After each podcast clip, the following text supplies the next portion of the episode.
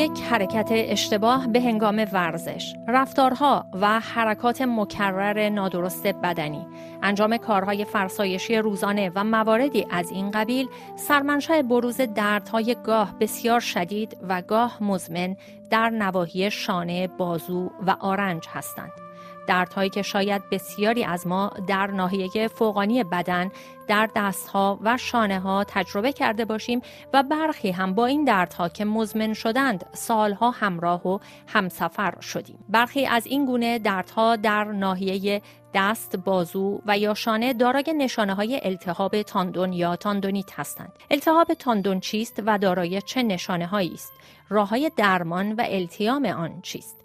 دکتر علیرضا نوری جراح ارتوپد در سوئد که مهمان این شماره از مجله دانش و فناوری است در ابتدا تعریفی برای تاندون و عملکرد آن دارد. تاندون ها بخشی از عضله هست محل اتصال عضله به استخوان هست برای اینکه بتونیم یه حرکتی رو در انداممون انجام بدیم وقتی عضله منقبض میشه انتهای تحتانی این عضله متصل به استخوانه که یک ناحیه لیفی شکل و محکم هست که این تاندون یا وتر نامگذاریش می‌کنیم و این عامل حرکت در اندام ها و مفاصله. التهاب تاندون ها به چه معناست؟ یعنی زمانی که ما میگیم یک تاندونی ملتهب شده یا اینکه دچار تاندونیت شدیم این به چه معناست؟ چه علائمی داره؟ در حقیقت یک بافتی که انقدر استفاده میشه به طور روزانه به طور دائمی برای حرکت. خب این دچار فرسایش میشه و اون آسیب های ریزی که ممکنه به صورت میکروبش وارد بشه یا حتی همون استفاده ممتد و طولانی و بعضی موقع فشارهای سنگینی که بهش وارد میاد باعث میشه که یک واکنش التهابی به نشون بدیم ما در اون ناحیه. خب خود وتر در داخلش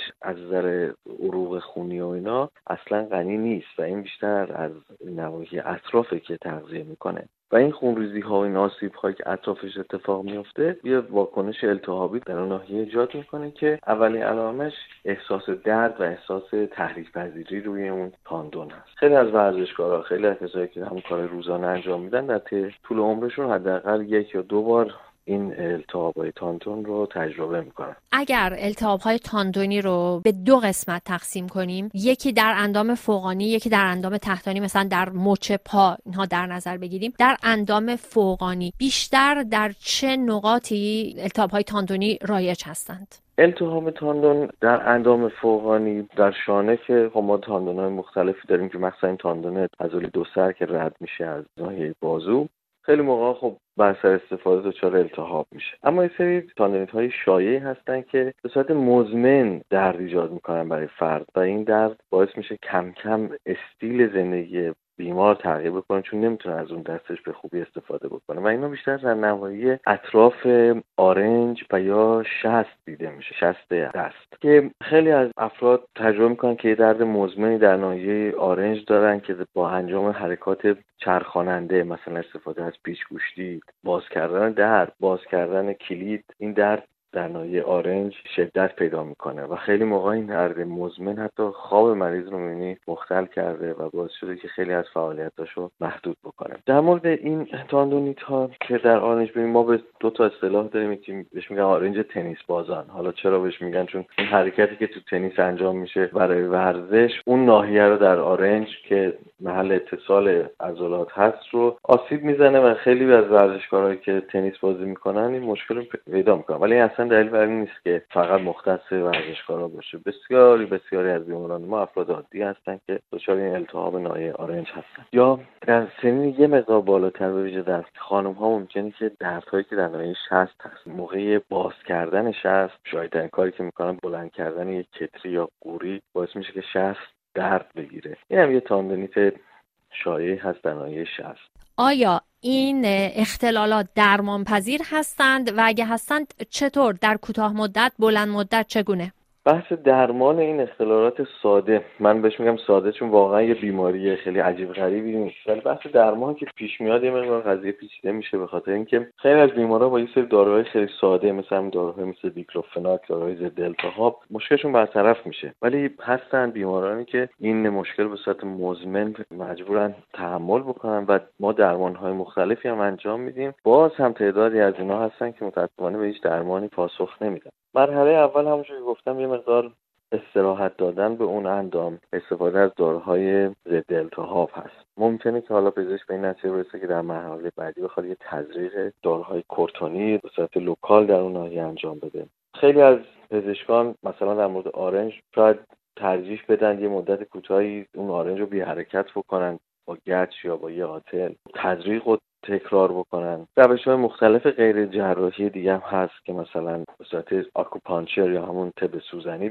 بعضی بیماران بهش جواب میدن. و در مرحله آخر هم ممکنه که کار به عمل جراحی بکشه که مجبورن که اون ناحیه جراحی بکنن که درصد موفقیتش حتی در صورت عمل جراحی هم متاسفانه صد درصد نیست. اون بیمارانی که نتیجه نمی‌گیرن خب تقریبا درد مزمن و مجبورن دیگه با خودشون داشته باشن ولی تعداد این بیمارانی که کار به اینجا می‌کشه بسیار بسیار کم و بسیاری از بیماران در اون مراحل اولیه به درمان پاسخ میدن در صورتی که تاندونیت ها به درمان پاسخ بدند آیا این بیماری برگشت پذیر می‌تونه باشه؟ بله به خاطر اینکه ما وقتی که میگیم که درمان میشه ما اون التهاب رو به نوعی سرکوب می‌کنیم. حالا با تزریق با بی حرکتی با تب سوزنی با هر وسیله که هست اون سرکوب می‌کنیم. ولی التهاب ممکنه که دوباره برگرده بر اثر یه حرکتی بر اثر یه فشار مزمن. این استعداد هم به حال تو این بیماران وجود داره. بنابراین جواب مثبت هست. یعنی بله ممکنه که ما درمان بکنیم کامل و این مشکل برگرده.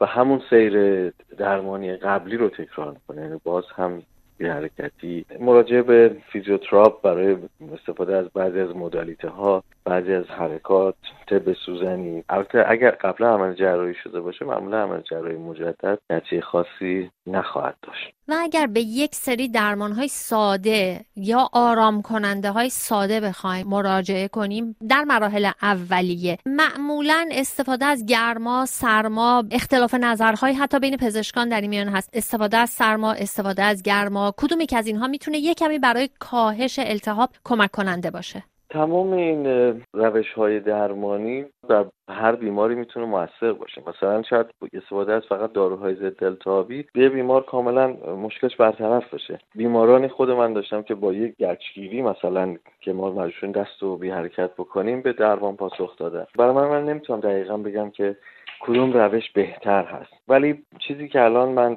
احساس کردم تو تعدادی از بیمارانی که جدیدن مراجعه می‌کنند مثلا در مورد آرنج حالا آرنج تنیس بازان بیشتر یا آرنج گلف بازان که در قسمت داخلی آرنج اتفاق میفته اینا از طب سوزنی سود بردن و احساس بهتری داشتن. البته فیزیوتراپ هم با اون modality هایی که دارن می‌تونن اون ناحیه رو بیدرد بکنن.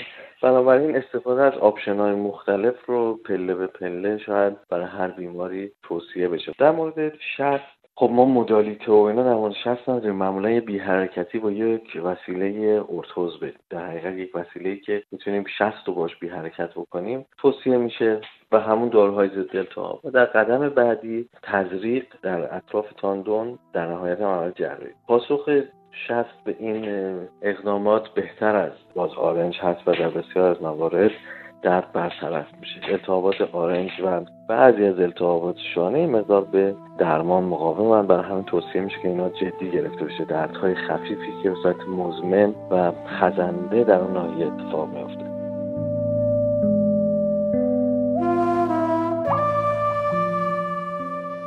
درمان التهاب های تاندون از یک مسکن آرام بخش تا عمل جراحی متغیر است. پس در صورت بروز نشانه های درد با پزشک خود مشورت کنید.